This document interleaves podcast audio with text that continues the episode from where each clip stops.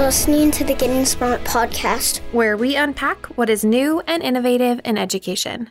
I'm your host, Jessica, and today we're exploring the future of work and how all students can be prepared for what's ahead. Dr. Christina Gardner McCune, an assistant professor in the Computer and Information Science and Engineering Department at the University of Florida, is joining today's podcast to talk about how a love for astrology led her to computer science, the big ideas in artificial intelligence that all students should know, how we can encourage more women and minorities to learn about computer science, and her predictions on the future of work. Let's listen in to Janice and Christina's recent conversation. Dr. Christina Gardner McCune, welcome to the Getting Smart podcast. Oh, well, thank you for having me, Janice. I'm excited to be here with you today. I'm excited to talk to you because we had the opportunity to talk about the future of work a few weeks ago, and I'm really excited to hear more of your thoughts on what's ahead. So let's start off with your background. How'd you end up choosing computer science as a path? Oh, I have like a really interesting story about how I got got into computer science.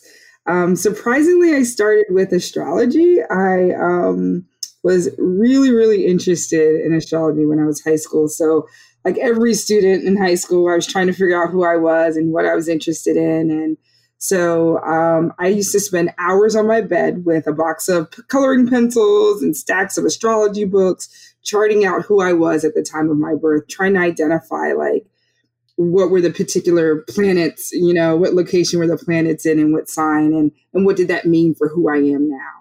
Um, and so by the time I was 16, I actually got really, really good at drawing these charts. Um, and I was getting more and more requests from friends to draw them, but they would take me hours, um, you know, entire weekends, you know, coloring the charts, performing calculations. And if I miscalculated something, you know, it'd throw everything off and I'd have to start all over again. So, um, I, I, you know, as as any good scientist would do, I was triple checking things, but stuff would sometimes, you know, be wrong. And so, I, I found myself in a computer science class about a year later, um, and I was learning about programming and conditionals, and the light bulb went off. Like, wow, I can actually use a computer to like solve all the problems I was having with drawing these charts. You know, um, maybe I should try to do that. And so I actually did. I embarked on creating this crazy astrology program that would calculate, do all the calculations for me, um, and had a really large data set.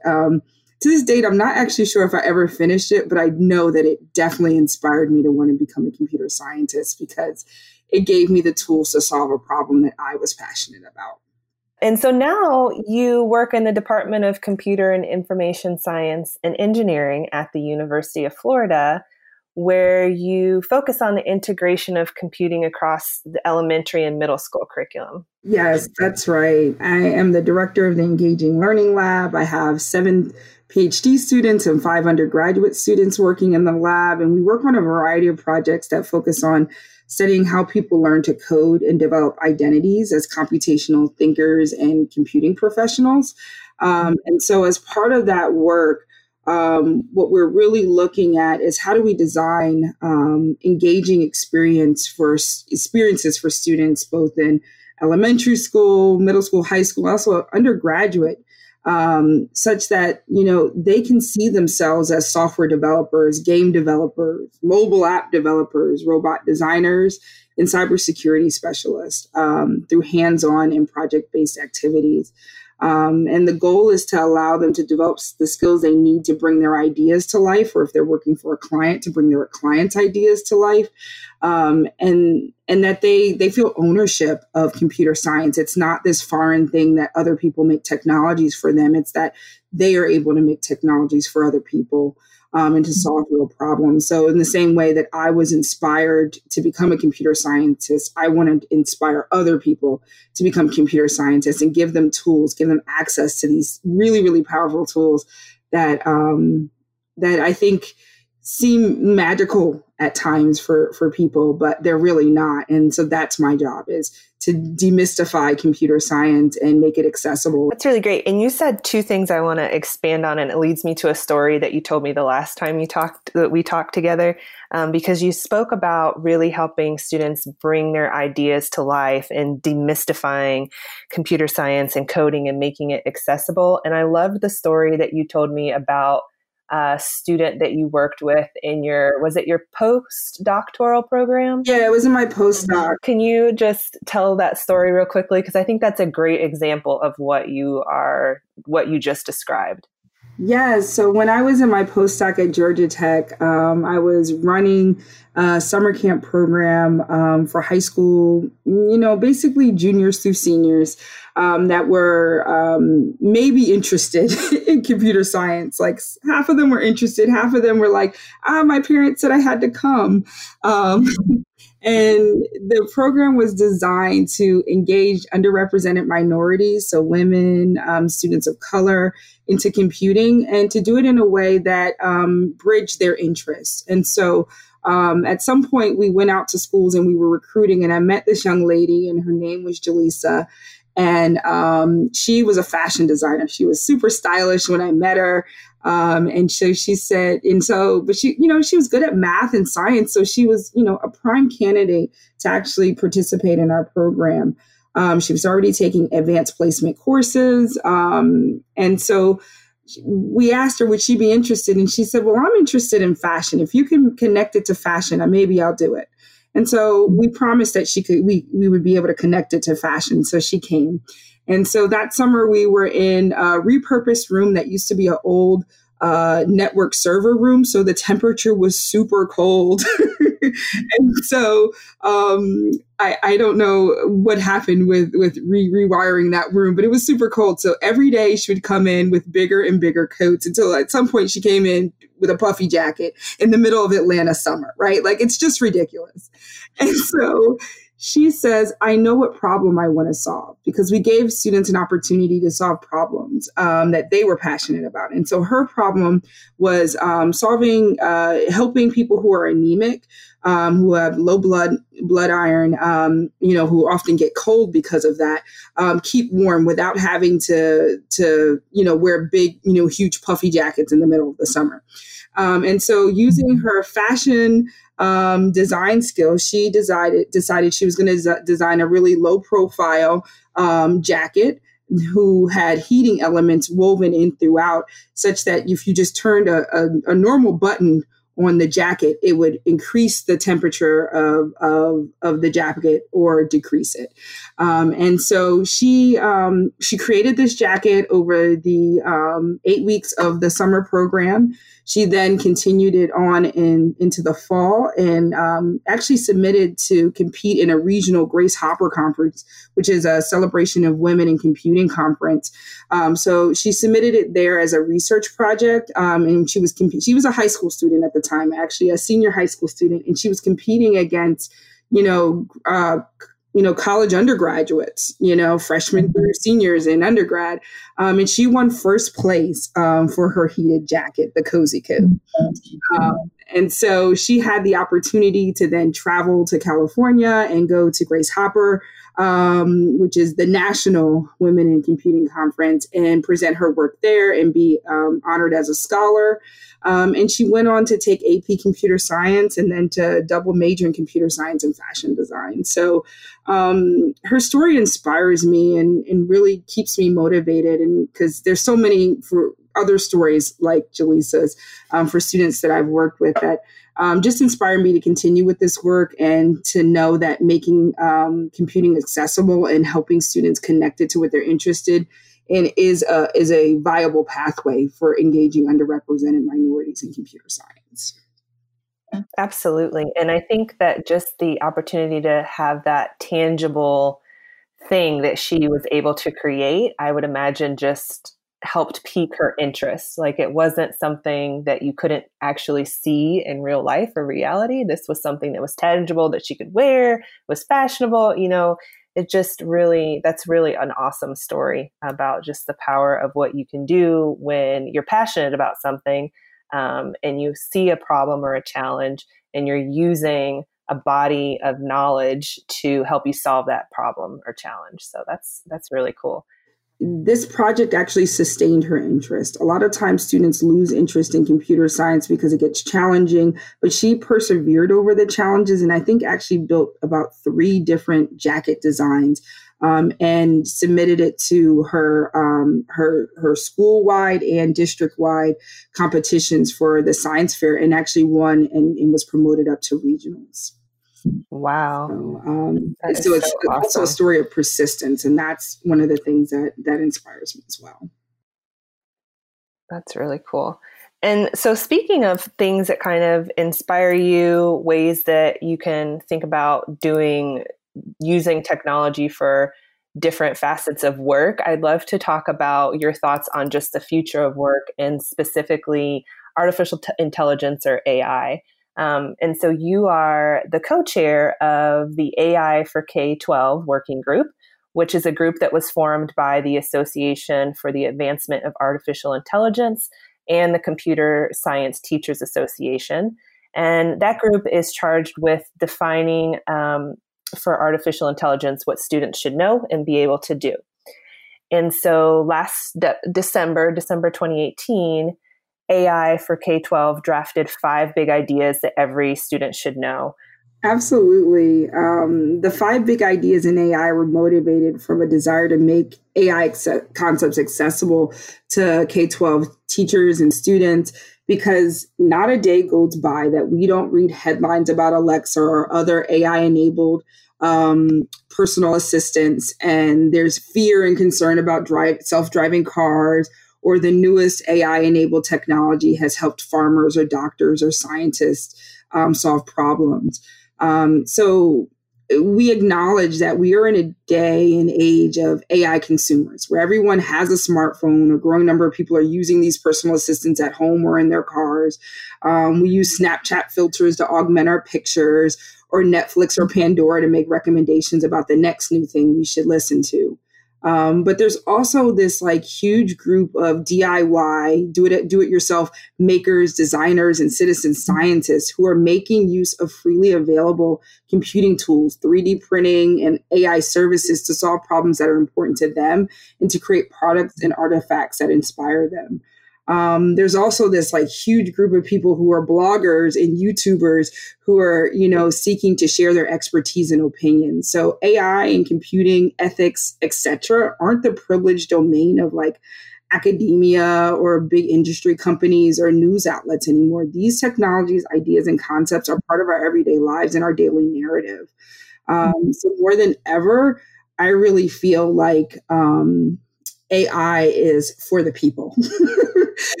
Oh, you know, yeah. it is for the people. And so if it's for the people, how do they learn how to use it? Where does that mm. start?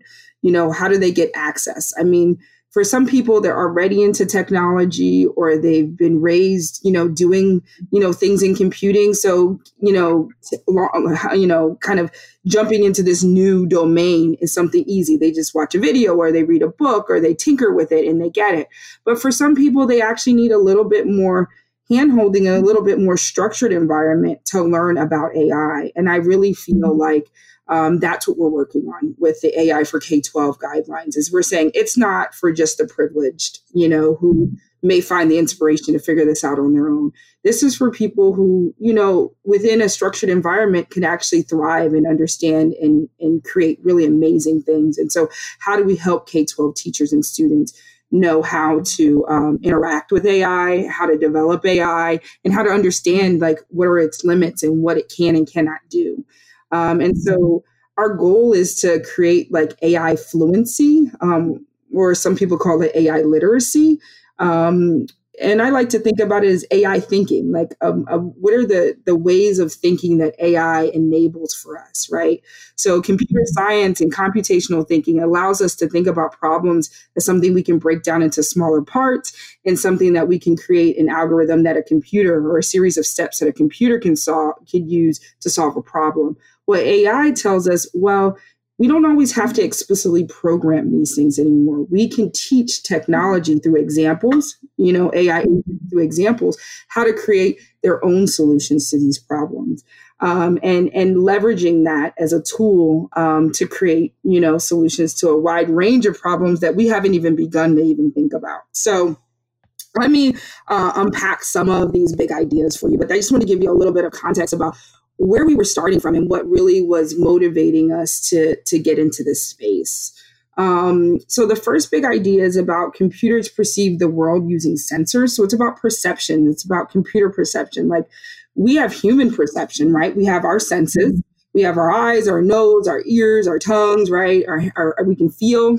Um, and so these human perceptions allow us to take in information about the world and to understand um, and interpret, you know, what's going on around us and to have interactions with people.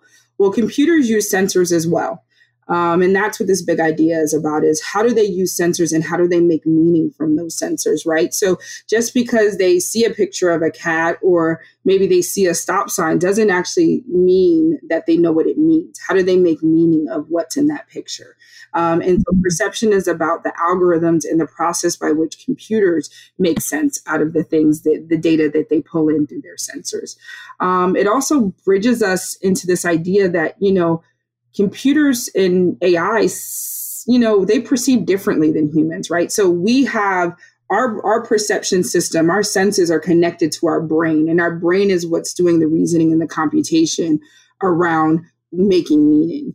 Um, our prior experiences help us make meaning. Um, so, how do computers do this?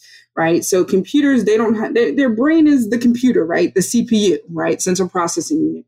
Um, but um, but essentially, programmers are designing the framework to help the computer to to perceive and understand right?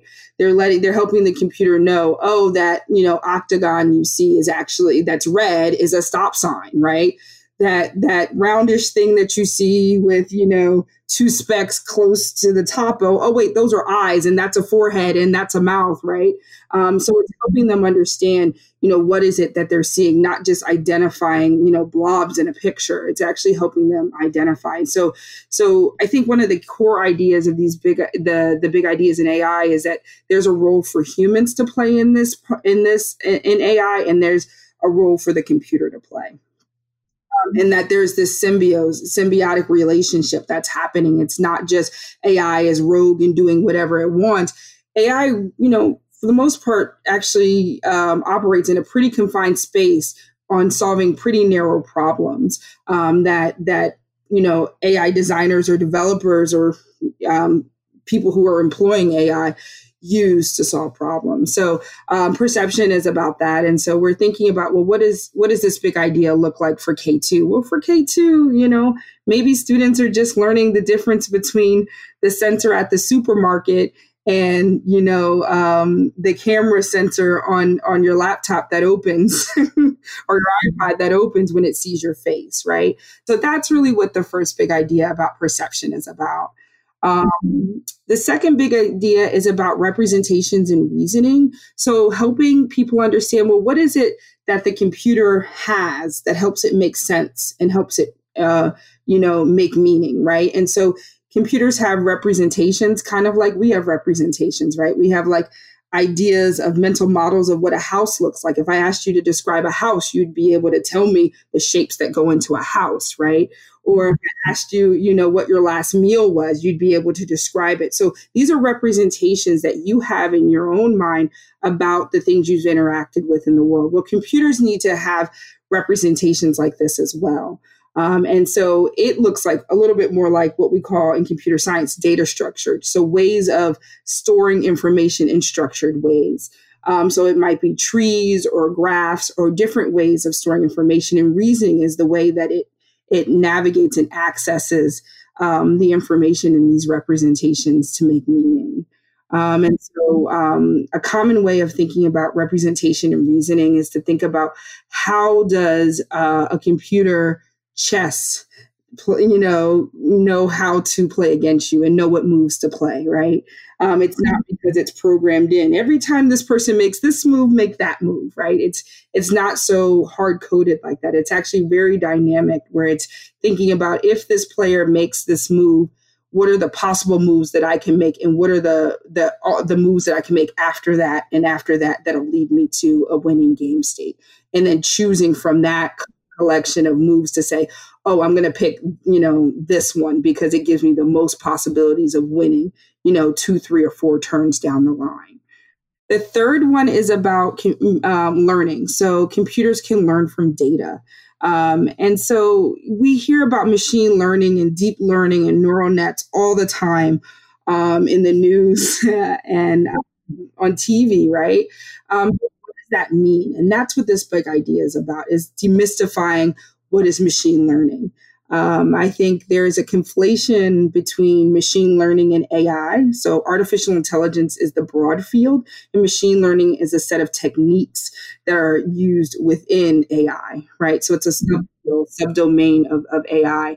Um, and so, machine learning is um, really kind of awesome, right? if we think about um, how we learn, right? Like we learn by seeing examples of things. Um, as we're driving down the street and you're in the car with your, your, your son, right? You may see a car and at some point he's going to be like, oh, car. And then he might see a truck and he might call it a car and he might see a bus and he might call it a car. And you have to teach him that, oh no, you know, this is a car, but that bigger thing, that's a truck. And this really long thing here, that's a bus, right? Um, and teach them about these different things. And essentially, that's what we're doing in machine learning is we're classifying data um, and giving it labels. Um, and then we're using those labels and th- that labeled data set um, to actually train a machine learning algorithm to know the difference between a bus and a truck and a bus, a, a bus and a car right? Um, and so this is a really important um, big idea. One, because it's getting so much airplay, but also because I think there's a lot of mystery around what's really happening here. Um, and so our goal with this is to help students understand, you know, you know, what role do um, AI designers and developers play in um, creating machine learning algorithms or systems that use machine learning algorithms and who's responsible for the decisions that they make, right? Um, you know, there's all these conversations about bias and you know bias in AI algorithms. Where does it come from? Does it come from the algorithm? Does it come from the designer? You know, where does it come from? And essentially, um, you know, there's this principle of garbage in, garbage out, right? And if you don't have a good data set, a computer can't make good decisions. so if that data set is not labeled really well um, or doesn't take into the consideration all the types of questions that someone might ask that data set, it's not going to be able to answer it very well right? If I have a data set all about cats and then I start showing it dogs, it's not going to have any clue what I'm showing it. And it's not going to recognize the dog very well. And it's not any fault of the dog. it's not any fault algorithm. It's the fault of, you know, the fact that we don't have enough data to make decisions about the things that we're now being presented with. Um, and so getting students to actually be able to build you know, or modify some AI system that uses a machine learning algorithm, maybe through training it. So, training the classifier so it learns about different examples, or um, actually, you know, trying it out in the world and seeing its limitations. I think people will come to understand um, the intricacies and the complexities of, of of machine learning and be able to appreciate that it's not this omniscient thing understand the sources of bias and not you know feel like they need to blame people for for not being inclusive you know sometimes it may be a case of someone's not being inclusive but a but a lot of times it's what's more convenient. These data sets mm-hmm. are, you know, really large. You need really, really large data sets to actually um, solve problems and reason about them. And so if you don't have a large data set of maybe, you know, African American faces or hands or things like that, you may not be, or women's faces or hands, right? You may not be able to accurately um, identify them. And so that just tells us we need to be building better data sets. Mm-hmm. Yeah, and it speaks to the opportunity that you were talking about previously, uh, just about the role that human beings have to play in all of this, and really stresses that even more, right? So, I and I think that I think that's too where people get confused. To your point, it's you know not this omniscient just actor you know, operating rogue in the world. so um, there's really opportunity for human beings to play a significant role in all of this. And I think it's really incredible that these um, guidelines that are coming out because we have to start young with students understanding that. Absolutely, absolutely. Um, the last two big ideas are really big. um, the the fourth big idea is about um, natural interaction. So, you know, making agents naturally interact with humans and understanding that this is a challenge for AI designers is is non-trivial. Um, we have things like natural language processing, which is you know trying to parse our text. Like if we were to use the audio from this call, you know, parse our text to understand what are we talking about and and what ideas are connected to which ideas um, and helping build context, right? Because we as humans, we're really, um, we're actually really powerful computational agents, right? Um, we can have this conversation, and then you know, you at the start of this this um, recording, you know, pulled back all the way to a conversation we had two weeks ago, and you were able to remember that. Well, when I interact with Alexa, it's not doing that. Alexa can barely remember what I said mm-hmm, two, two right. requests ago, right? because that's not how she's programmed. That's not how she's designed. She's designed to be a transactional agent, whereas humans are um, conversational agents, right? Like we're maintaining context. We are we um, are able to understand a lot of ambigu- ambiguity in conversation based on our, our context and based on our prior experience and history with that person or that topic um, to begin to, to hold engaging conversations. And so this fourth big idea is about how do we do that? You know, how do we get computers to be able to hold these type of fluid conversations where it's not transactional like alexa or google or whatever where or siri like where we, we have to give a wake word and then a request and if you don't have that request formulated well it will not carry out that request it like i'm not really sure what you're asking me to do try again right? Um, we don't, if, if we had those types of conversations with our family members, we'd be infuriated. right? So, how do we make computers have these right. more fluid conversations? Um, this big idea is also about things like emotional intelligence, right? Like, as humans, we have a tremendous set of resources to interpret when people are sad or angry or happy or excited. You know, we're listening to their voice, we're looking at their face, we're reading their body language. Well, how do we teach computers to be able to do that um, and to be able to do that well? Right? Because uh, if you've ever been in a classroom and you're teaching, you could sometimes be fearful that you're boring students to death because their face are just blank stares. But then, you know, when you pause to ask a question, that same student that was looking with a blank stare asks this amazing question or makes this great comment, and you realize their face was just, you know, looked blank because they were processing and thinking and concentrating, right? So, you know, there are all these miscues that someone can read, you know, about about people as well. Um, and so, how do we teach computers to understand those things? Um, you know, there's things like sentiment analysis that would fall into this category, which, you know, is being used right now to detect bullying or depression and things like that in social media um, posts. Um, and so um, that's we're, we're, actually doing fairly well in that. Um, the emotion detection, we're growing in that area, but to do it fluidly like a human, we're not quite there yet. Um, and so this big idea, um, like I said, has a lot of stuff in it. There's stuff about collaboration, like how do you collaborate with robots or AI agents? How do you work cooperatively with them? What does that mean? Um, you know, how do you, you know, how do you design a robot such that, you know, it stays close enough for you to ask it questions and for it to respond and handle things you need, but not so close that if you decided to stop abruptly that it would be running over you and the two of you would be on the ground, right?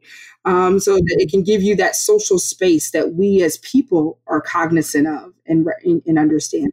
Um, this idea mm-hmm. also gets into this, you know, something that's fairly controversial, which is about consciousness you know, can AI have consciousness? So it's kind of philosophical.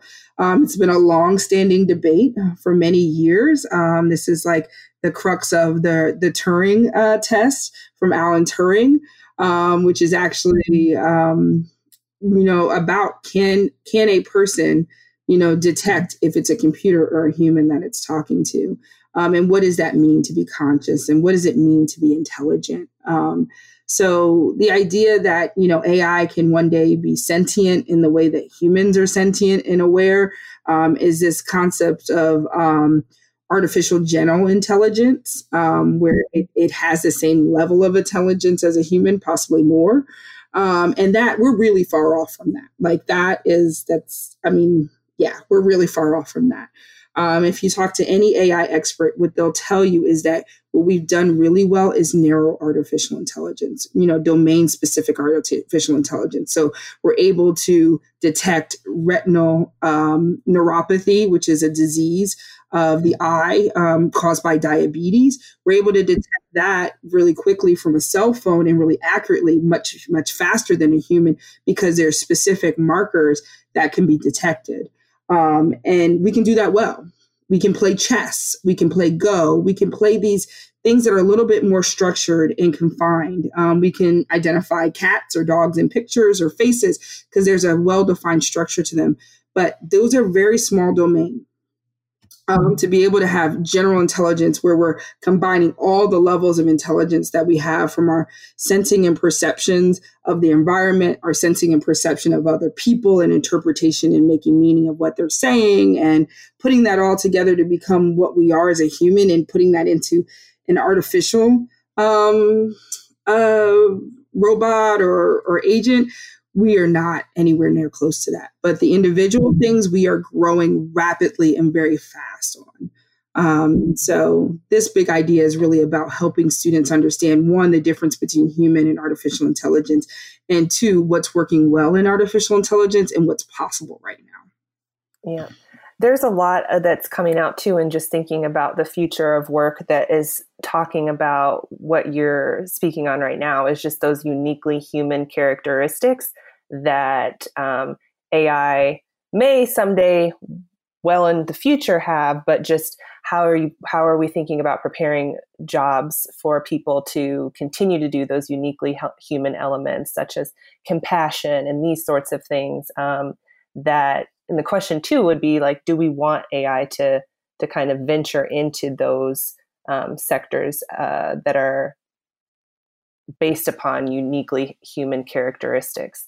So I think that's a really important understanding for people to have too, is that we'll still need people to to feel, to be able to to have those things that make us in our very nature human, right? Um, absolutely, absolutely, and that's what the fifth big idea is about. Um, is about social impacts. Um, is really being able to have discussions about what are the beneficial or harmful effects of AI in society, right? You might build something that you think is going to help but in in doing that it also harms another part of the economy. How do we address that? You know so that's really what this fifth big idea is about. It's about thinking about the ways that ai can be applied to solve problems. Like i told you about the retina uh, neuropathy diagnosis in third world countries. Um, it could be about self-driving cars. It could be about you how to use ai systems to detect bullying or to make decisions about prison sentencing. Um, so we get again into the ethics and bias questions here. We get into, you know, if you can make it, should you make it? We get into those conversations about, you know, if you can make it, you know, how do you make it such that it's accessible for all people? Um, and so you begin looking at the applications, the implications, and you know what are we going to do to mitigate any any harmful risks that may arise because of that. And so I think this fifth big idea is going to give us lots of fruitful conversations and hopefully prepare students to have these kind of conversations with their friends and family outside of the classroom such that we can decrease the fear that people have around AI and begin to think about it a little bit more soberly and in perspective about what is possible. And then you know what is it that we should be doing or can be doing with AI um, such that you know at some point you know are the students uh, that are in you know class of 2021 2022 right? They're gonna or even 2050 are gonna be voting on you know you know laws regarding AI. They're going to be voting on. They're going to be in juries deciding you know if an AI agent is guilty or if a human agent is guilty and who should be taking responsibility. And they need to have a, a basic knowledge about how AI works and what's possible and who who's doing the designing, who, you know, what things are black box, what things are intentional to be able to make these decisions wisely. Yeah.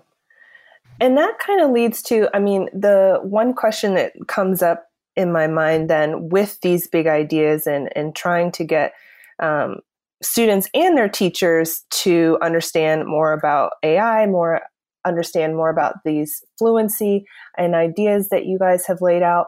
The question is just for me, um, how? Like the paper ends with the call to the AI community to provide opportunities for students and teachers to learn more about AI and how it will shape their future. But how do you envision that actually happening?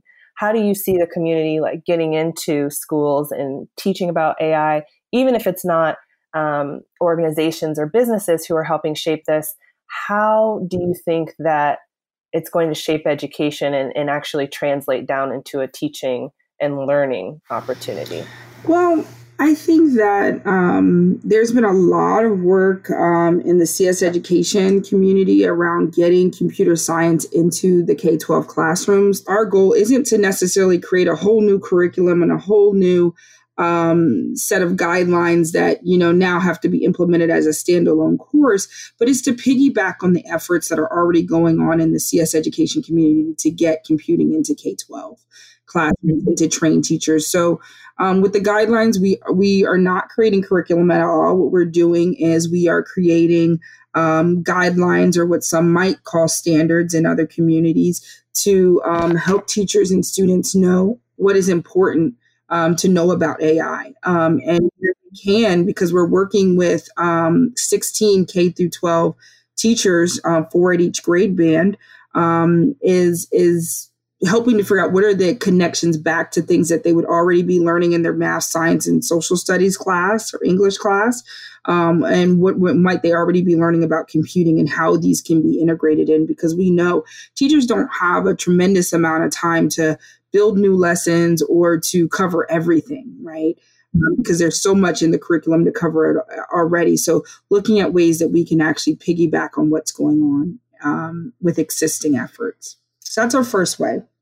Um, our second way is um, through actually creating these guidelines. So um, creating guidelines um, that actually explain, you know, AI. You know, you know what should students know about it.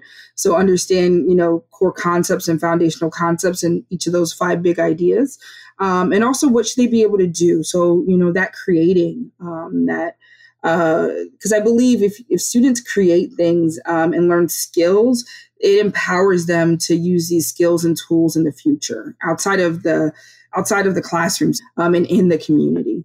I think for me, a big part of the, the guidelines are about what students should be able to do um, and empowering students um, and giving them the tools. So that brings us to our third um, objective, which is to build a community of AI um, resource designers and developers. So people who are designing designing curriculum, designing activities, designing tools um, that bring AI to life for students. Um, that allow them to look under the proverbial hood of AI and understand what's happening in that black box. Um, what you know what's really happening so that way it's not magic right it's something that they can understand that's something that's understandable um, that they can reason about um, and so that's our goal is to build this resource library. I'll also build a community that can help us fill this resource library. There are a tremendous amount of tools that are out there already that are amazing.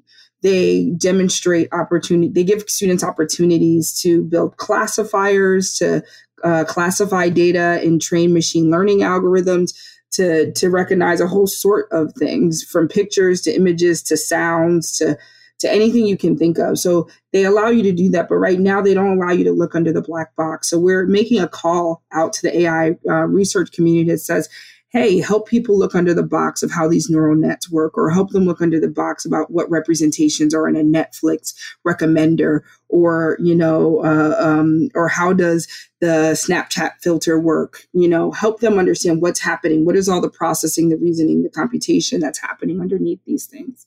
You can do that videos. You can do that through interactive activities. You can do that through unplugged activities, so things that don't even require the computer. Um, and providing a, a host of ways for, for teachers and students to access these ideas. And I just want to point out too that you mentioned all of the resources um, that are being collected as a portion of this, and that is all available on the website, which is AI for K12.org, right? Um, yes, the resource directory. And so that is really great. And you guys are doing a host of events throughout the rest of this year where you're talking more about this. And then ultimately, this will all result in those national guidelines, which when when do you think those will come out? We're hoping to have a draft of them this summer, and I say draft because with any new project that's starting from scratch, you you you know you're going to have to go back and iterate. So our goal is to have a draft out by this summer, but we know we're going to be doing some more iteration. And as teachers are becoming more comfortable with this stuff and trying it out, we're we're probably going to do another pass on it fairly shortly after just to kind of clean up some stuff loose ends that we may have missed. And as we're engaging you know both the teacher community the cs education community and the ai research community um, being able to understand if we have gaps and getting that feedback along the way um, is one of those things we'll be doing as well. Wanted to just get your thoughts to christina because you mentioned a little bit of this when you were talking about jaleesa's story but we know that unfortunately that there are some girls and students of color who may be intimidated by computer science either because they don't see themselves represented in those fields or because they think that they're not good at that type of work. And so how how are you working to change those perceptions and what would your advice be for students who are feeling that way in particular? I think um, for me one of the ways that I personally try to um, break down those uh, stereotypes and perceptions is just by being visible. Um, so, going to speak to students in their classrooms, hosting these summer camps and after school programs. Um, you know, making sure that the students that are in my lab are representative of the types of communities that we want to go into and that people are aware of the issues. Um, I think a lot of times um, even though we talk about it, there's a lot of people that are still very um, naive about the barriers of entry for women and underrepresented minorities in computing. Um, and so, you know, partially, partially doing a little bit of advocacy work where it's like where that opportunity comes up to say, hey, you know, we should be doing this. We should be making sure that we're getting into minority or under resourced um, communities and, and schools. Um, so I think that's that's one of the ways. Um, I think I think for me, what's most impactful isn't just going and telling students they can do it; it's giving them the opportunity to do it. Um, and so that's why for me, these after school and summer camp programs are really pivotal. Um, I I think um, if it wasn't for me actually being able to create something, if it wasn't actually for Jaleesa to be able to create something and connect it back to her passion, she probably never would have pursued computer science. So I think that there is a really big need of being able to help students explore the field, not just as an outsider looking in, but from an insider, you know, pushing out. Um, one of the students that I worked with when I was at Georgia Tech, and I tell these stories because we're they're at the point now where they're they're mature and they have jobs in computing, right? Um, and and I think you know, seven years ago when I started working with these students. Um, I, I wasn't sure where their story was going to go. I just knew that I felt like I was doing the right thing and I felt like I was making an impact. But it's now that I look back on their lives and their trajectories and go, yes, it was that program was one of the pivotal points in their in their trajectory that I, I feel like we, these stories need to be told. Um, so one student I was working with um, when I was at Georgia Tech at the same time I was working with a man um, with uh, Jaleesa. Actually, it was the semester after. Um, it was that fall. We decided to move it from just a summer camp to an after a semester long after school program, um, which actually ended up being a year long after school program.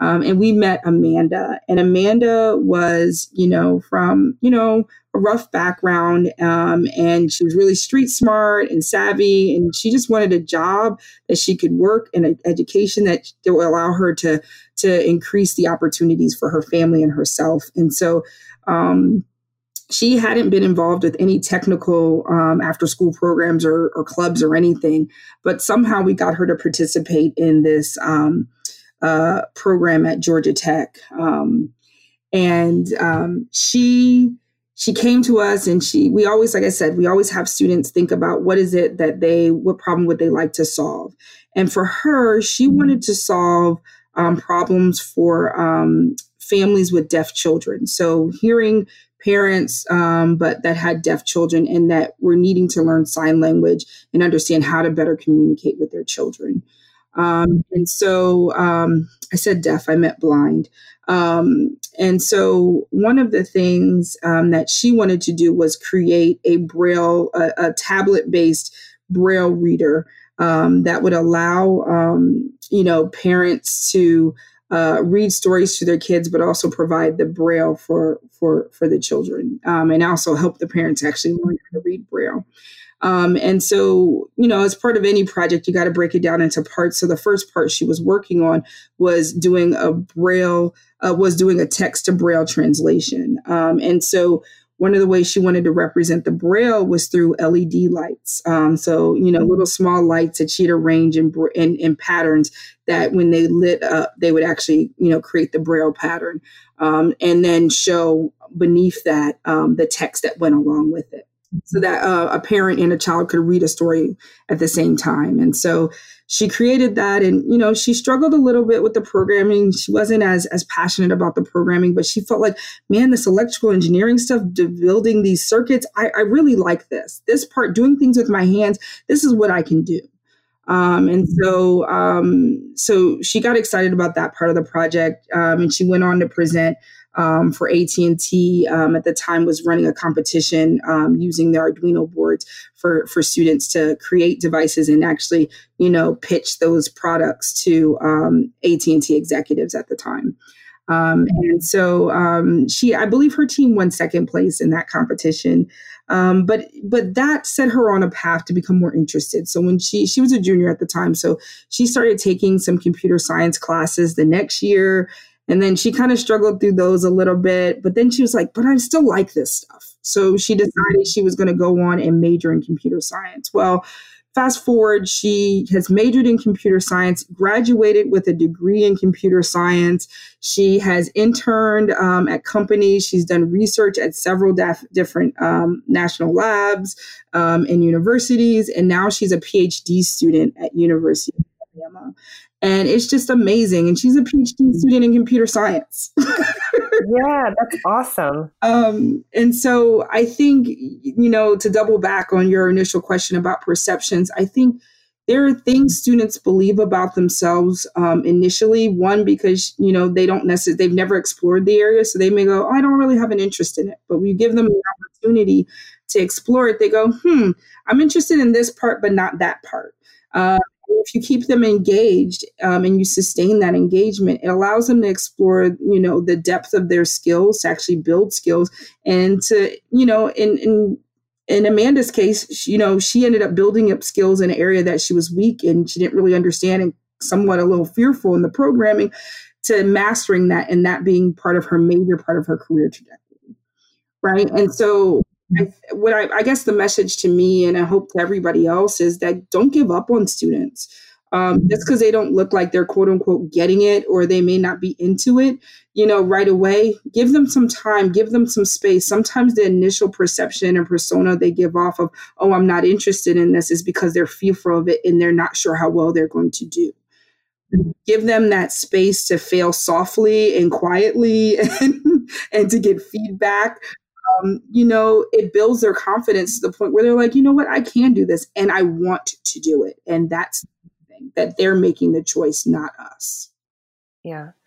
That's such good advice. And I think just from the standpoint of where it all starts, it starts with allowing them to explore and base it on a project based learning um, standpoint or a problem based learning just really having inquiry about this topic area, which is what we recommend in education generally, right? And it, and so therefore it should apply to when you're talking about computer science as well. If you have the opportunity to actually do something, and if it's based upon something that you're interested in or passionate about, it's more likely to stick and keep you engaged. What are your predictions on the future work and how it's going to impact people and communities? Well, um, there's several answers to this, and yeah, like you can have this conversation probably a hundred times and come up with new things each time. Right. um, but I think one of the big things that that occurs to me is that um, we don't really know what the future of work is going to be, right? Because when I was in middle school, there was we weren't thinking about the internet. yeah, you know, that's right. like we weren't thinking about the internet. We definitely weren't t- thinking about social media and that I would have Facebook or Twitter or any of that stuff. And so I think a lot of the future of work and a lot of the future of the technologies that we're going to be interacting with are the seeds in in these children's bellies right now. And we need to create fertile soil and water and cultivate the dreams and visions that they have um, because that's the future of work. That's the future of our society. Um, and i know that sounds like super philosophical um, but I, I, I fundamentally believe that I don't even think I have enough imagination to imagine what the future of work would be in that context. But what I can say is that um, what's going to be really important is that students be agile, right? That they they understand that yes, I'm going to get this, you know, um, you know 13 years of experience in these classes in k-12 i may even get an undergraduate degree or some you know or some graduate level degree but through all of my education there's going to be stuff that's going to be taught to me there's going to be stuff that i'm going to have to be reaching out and looking at what's changing around the world and what what is it that i'm curious about and need to learn about um, such that i'm always a lifetime learner um, I think if if we cultivate any skill in our student and we're gonna and if we had to you know choose something that would that's what I would choose. I would choose to invest in in helping students understand how to learn and how to continue learning and how to make decisions on their own. Right. I think a lot of times we we we try to teach students how to solve problems in certain ways and um, we're starting to break out of that now you know when we're thinking about inquiry learning and and project based learning and, and problem based learning we're trying to teach students how to ask good questions and give them the tools to answer them that's the key any final thoughts that you have christina? I think for um, you know just a message to all the students and teachers you know is that when you're when you're teaching these students is help them realize that you know they may not see the job and the career they want um, right in front of them right now, but to imagine what that that job or that career might be and to seek after it. That is wonderful advice, Christina. Thank you so much. And thank you for joining us today on the Getting Smart podcast. Thank you for having me and allowing me to chat so long. A big thanks to Christina Gardner McCune for speaking with us today. We love how much she stressed that one key to getting students hooked on computer science is to really allow them to follow their passions and drive their learning based on something they're interested in, or propose a problem or challenge that they can solve with technology. And we couldn't agree more with her that the future of work will require all of us to be lifelong learners. For more thinking on the future of work, be sure to head to our website and look for the Future of Work series. You can also visit gettingsmart.com slash future of work. Be sure to check out the Getting Smart podcast on iTunes as well, and while you're there, hit subscribe and leave us a rating. And for more on all things innovations and learning, check out our blog at gettingsmart.com. That's it for today, listeners. Thanks for tuning in. For the Getting Smart podcast, this is Jessica signing off.